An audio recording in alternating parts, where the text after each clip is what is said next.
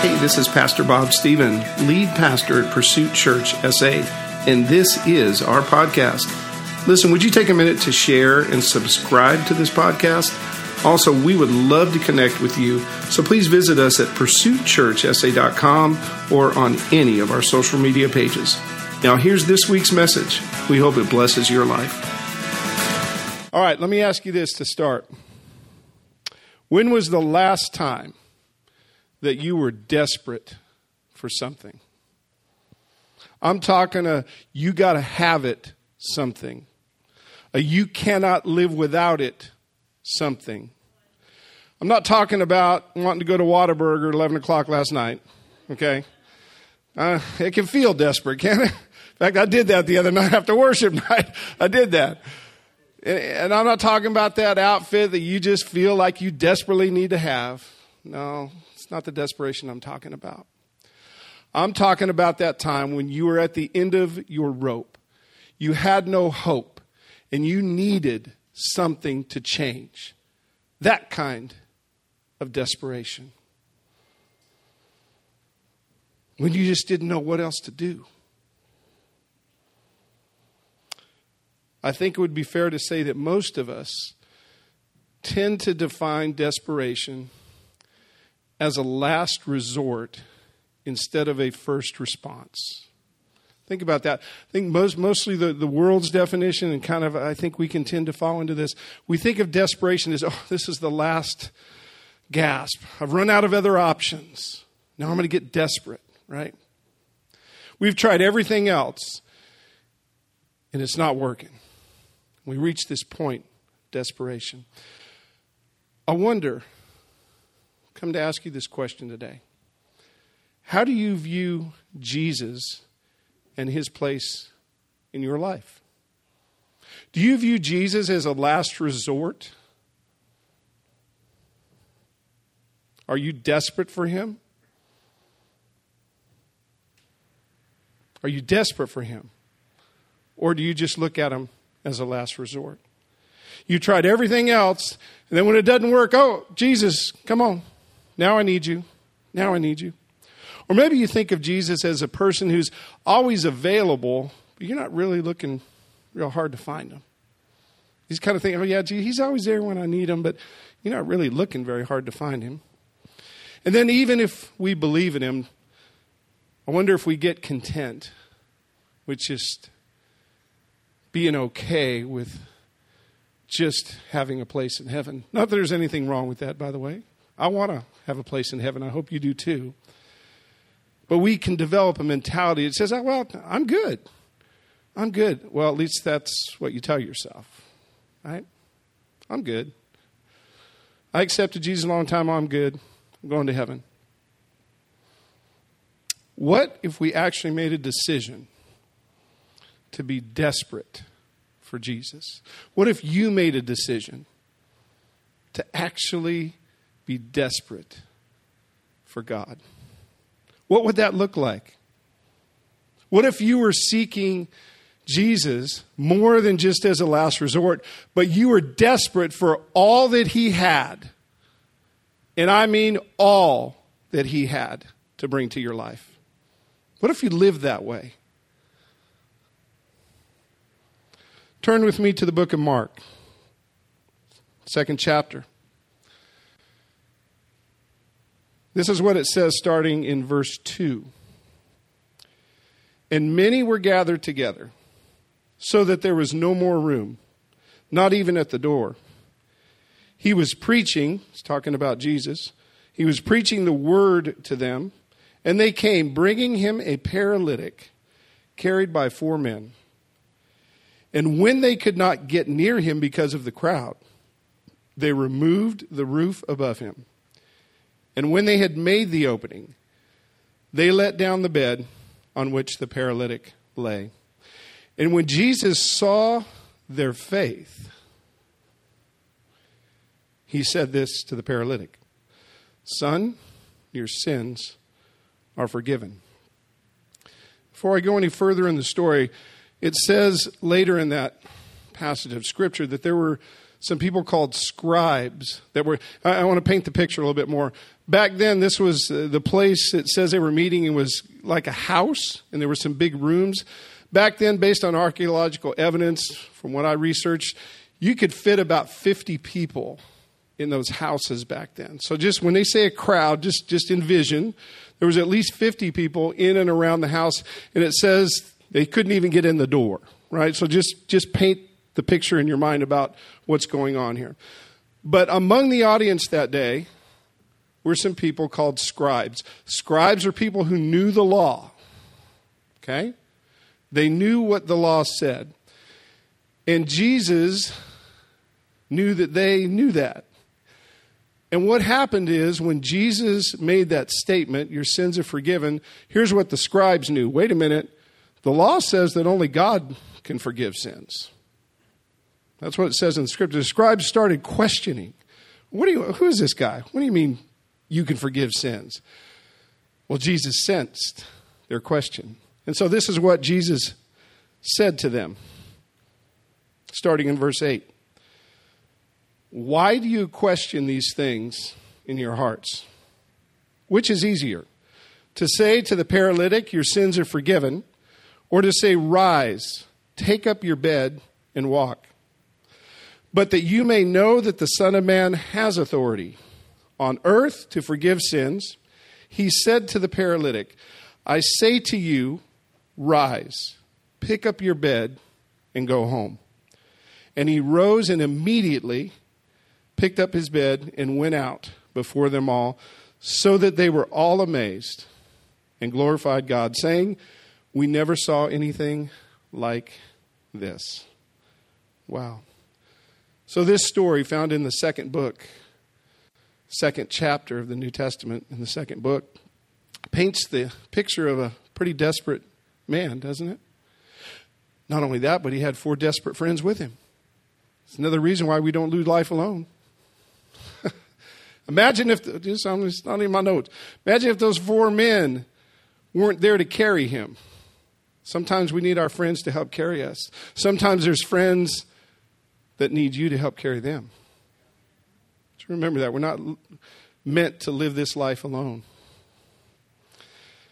But I want to go back to the, the dictionary definition of desperation. If you were to look it up in the dictionary, it's going to be very similar to what I described in the beginning as the worldly definition, meaning that you're all out of options. And so you're going to now engage in something based on that. Literally. I've run out of options. I guess I'm going to try this. But I'd like to give you a different definition of desperation today it's spiritual desperation. Spiritual desperation is the intense longing for the presence and the power of the living God. Let me say that again. Spiritual desperation is the intense longing for the presence and the power of the living God. You see, when this man on the mat was brought that day, that's what he needed. He needed the presence and the power of God. And he believed that he was going to receive that. He didn't know exactly. We're going to talk about this in a minute. He didn't know exactly what was going to happen, but he knew this Jesus was the only one that he could get it from. He knew Jesus was the only one he could get it from. You see, because it's God's power and presence that moves mountains and brings miracles. It's God's power and presence that brings hope and healing and restoration. Come on. That's, you can't get that anywhere else. You can't get that anywhere else. Let me ask you this aren't those things to be desperate for? Are you desperate for those things in your life? Come on. You need to be desperate for those things in your life. Not just a last resort, not just Jesus on the shelf, I'll pull you out when I need you. Come on, man. If we look at this story, there's some powerful examples about what desperation looks like and what desperation can do. Here's the first one desperation leads us to life. Let me say that desperation leads us to life. First of all, the fact that this guy allowed himself to be lowered through a roof, let's just put yourself in his position he had to be pretty desperate. Okay? I mean, here's here's four people. You, know, I don't know what was the ceiling height, eight feet, ten feet, whatever they were back then, and, and he's he's trusting someone to lower him. Come on, man. He was desperate. This guy was desperate. But here's the thing: the central theme of this story is not the actual physical healing of this man. That's actually not the most important thing going on here. The real message, the real meaning in this entire story is the first thing that Jesus said to the man Son, your sins are forgiven. That is the meaning of this story. You see, at that very moment, at that very moment when Jesus said that, this man went from death to life. Right then and there. He went from death to life. Forget about the mat for a minute. Forget about the physical paralysis. Just forget about that for a minute. The most important thing that happened to the man that day was new life in Christ. That is, his sins were forgiven. My friends, no matter what else you and I might be desperate for, there's not a thing we should be more desperate for than the new life that Jesus Christ has to give us. Come on, we can clap for that.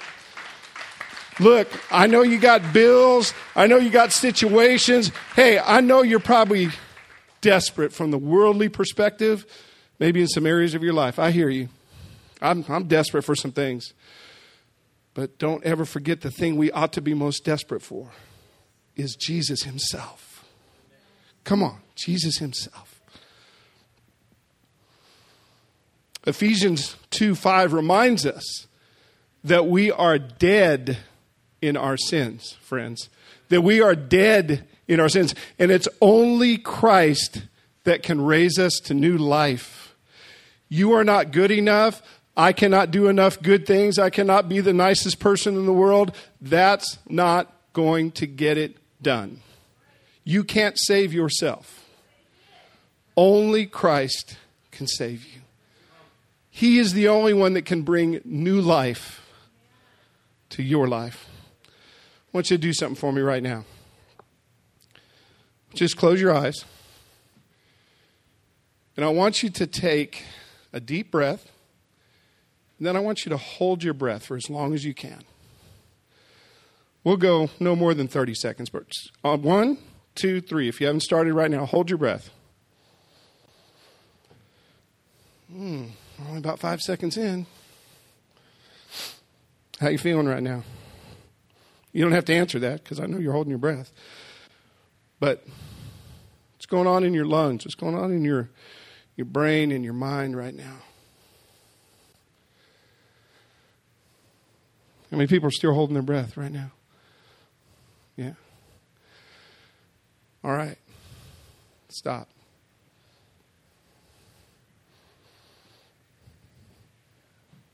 How you feeling? At some point, did you get desperate for air?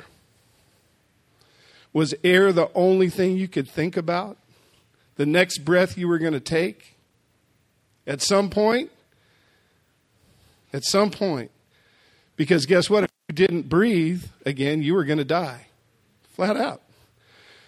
While you were holding your breath, was there anything else you were thinking about other than your next breath? Probably not because that was you, now your overriding thing that was going. You were desperate for air. Do you feel that way about Jesus? Are you desperate? Do you understand that you cannot have life? Do you believe that? That you really cannot have life without His breath? Come on. My friends, that's what desperation feels like what you just experienced, that's what desperation looks like. Mm, man. Make a desperate decision to let Jesus bring you new life. To let Jesus bring you new. I'll tell you something else that desperation does that we see in this story. Desperation overcomes obstacles. Desperation overcomes obstacles, doesn't it? The paralytic and his friends, look at what they had to get through. They had to get through the crowd. Then they had to make their way up onto a roof, right? When was the last time that you overcame something to get to something else? Do you think about that for a minute? A few years ago, Pastor Karen and I were going to go on vacation to Mexico. And the night before we were going to leave, she hands me her passport to pack. And I just happened to look down at the passport, and sure enough, it was expired. Whoops!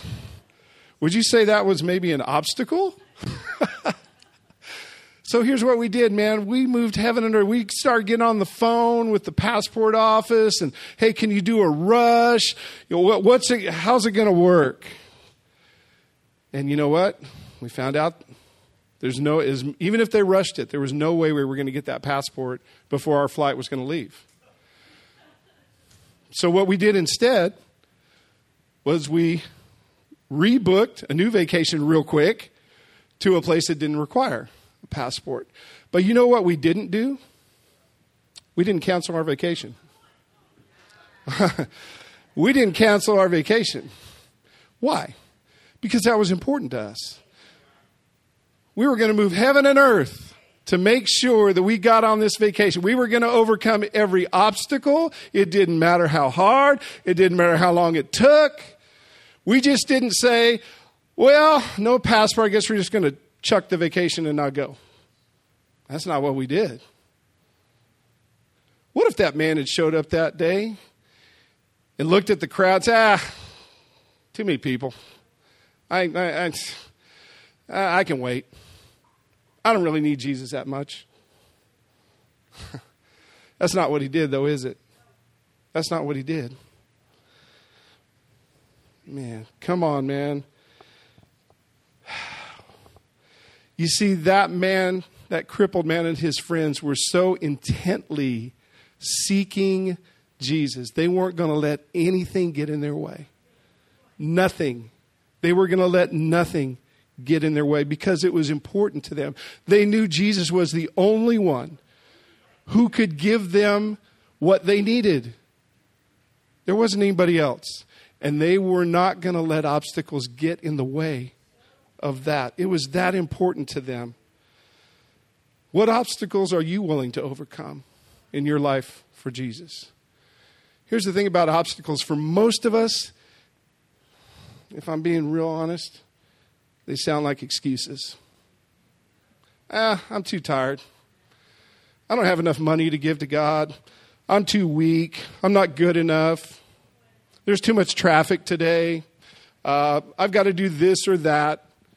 Most of our obstacles, if we're honest, are just excuses that we put up as obstacles.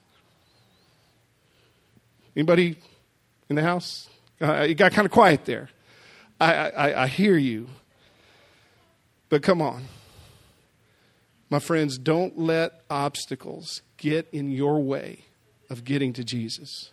Don't come on. Don't let obstacles get in your way of getting to Jesus because they're going to be there. Our enemy loves to throw up obstacles at us. That's one of his favorite weapons is to put something. He, oh, okay. Hear me now. The enemy is a counterfeiter. He takes something, he kind of makes it look like it, well, there might be a grain of truth there. It might be a little right. No, he's a counterfeiter. And he's going to put these obstacles up in front of us as a way to throw us off, as a way to derail us, as a way to detour us. Don't let them do it. Stay focused in. Don't let the obstacles in your life keep you from Christ, keep you from all that God has for you. I want to share one last thing that we see. Pastor's always down. Just one last thing. No, I promise. This, this, is, this isn't one last thing. Desperation changes our comfort zone. Say that. Desperation will help you and make you change your comfort zone. Let's see what happened in this story. I highly doubt when those guys rolled up on the house that day that they were planning to drop a dude through a roof. Come on. I mean, do you really think that was in their mind? Oh, I think today we'll just show up and we'll just drop a dude through, through the roof. No. They got out of their comfort zone real quick. Not only that, but I want you to think about this. When they got up to the roof, I'm going to also bet they weren't licensed roofers. They didn't know what the heck, how to cut a hole in a roof. They didn't know how to do that. In fact, if you look, most of the roofs back then were made of branches and twigs. That was most. However, one version of the scripture says that they actually they removed tiles on the roof. So, at least according to one translation, this was not just an ordinary roof they had to get through. Right? I mean, this was like the architectural roof, right? It wasn't just your composition stuff. I mean, this was like they had to do some things that they weren't comfortable doing, probably. Right? Come on, they had to get out of their comfort zone. but they did it anyway. They did it anyway.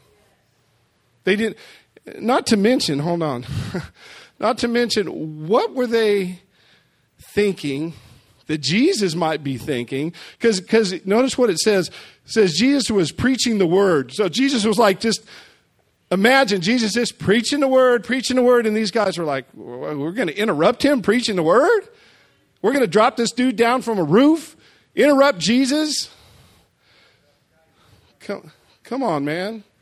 I mean, you have to get out of your comfort zone to interrupt Jesus in the middle of a sermon. And that's exactly what they did. That's exactly what they did.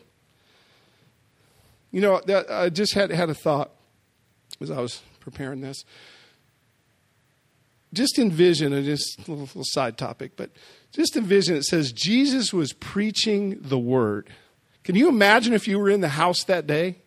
Here's Jesus literally laying out the word, and you're right there to see it.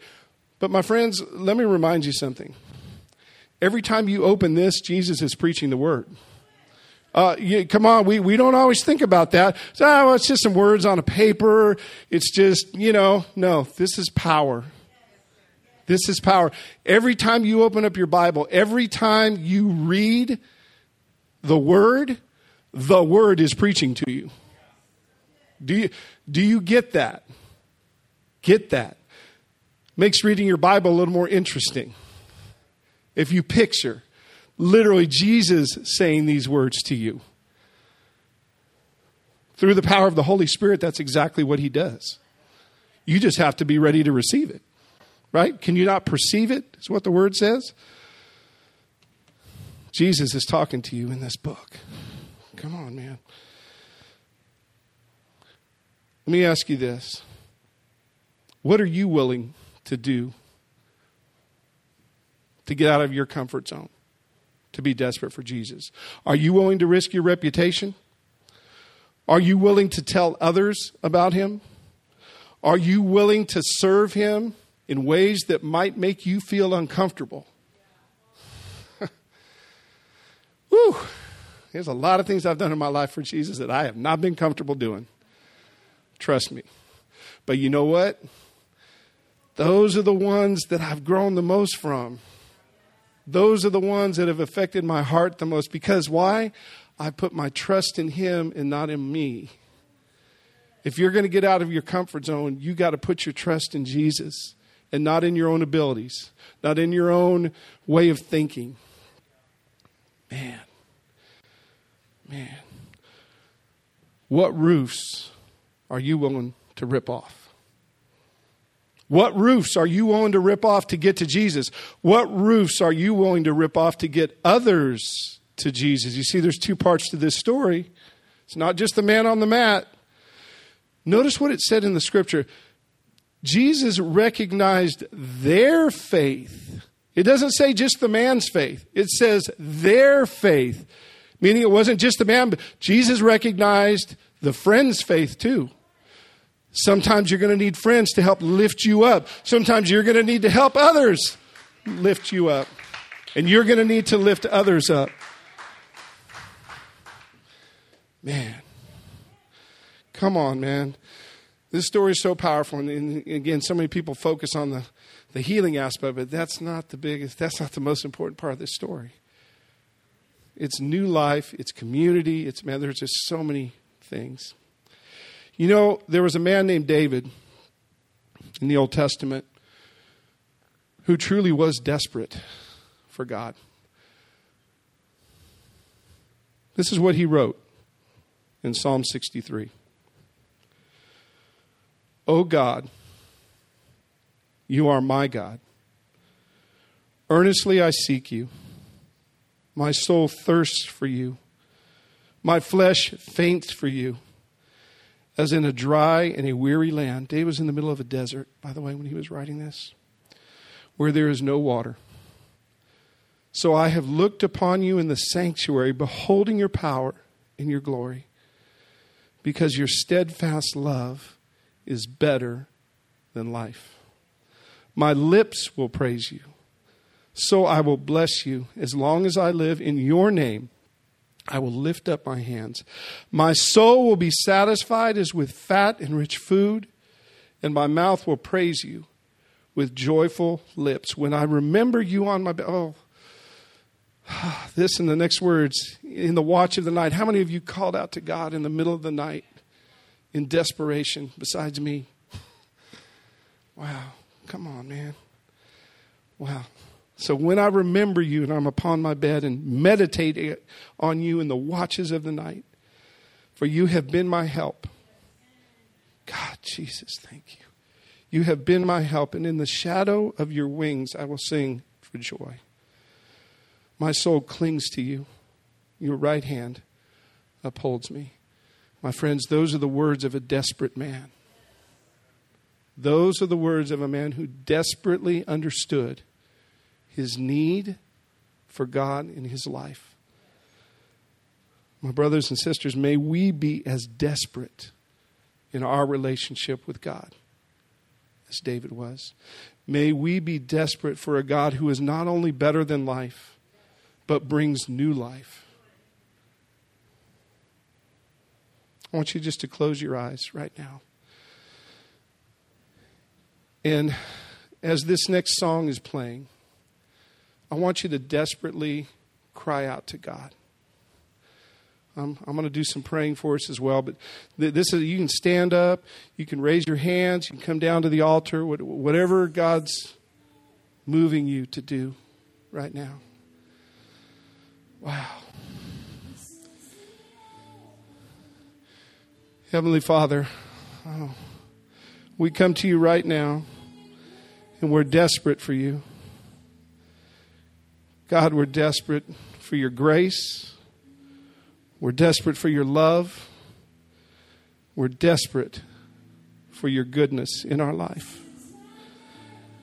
Father, we're ready for the new life that you have for us. And God, we're ready to push past those obstacles that get in our way and God, we're so ready to let you stretch our comfort zones so that we can be more like you and we can do more for you in your kingdom.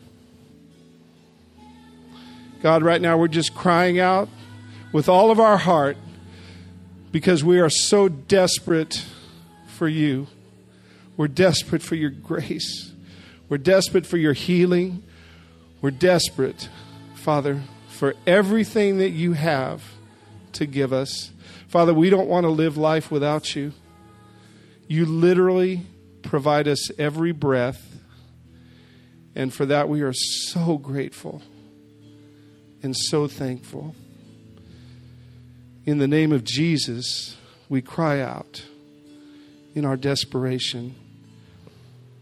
I want you to just, every eye closed and every head still bowed. If today is your day to make a desperate decision, today's the day you're ready to make Jesus the Lord and the Savior of your life and have the same new life as this man on the mat that we read about. If that's your day today, would you just repeat this simple, heartfelt prayer? And I invite everybody even if you already have Jesus in your life, even if you already made that decision maybe days or weeks or years ago, will you just join in it right now, just as a reminder for yourself, but also in support of anyone that may be doing that for the first time today. Just say this Lord Jesus, I repent of my sins. I ask you to forgive me and to wash me clean. Come into my heart. I make you the Lord and Savior of my life. In Jesus' mighty name.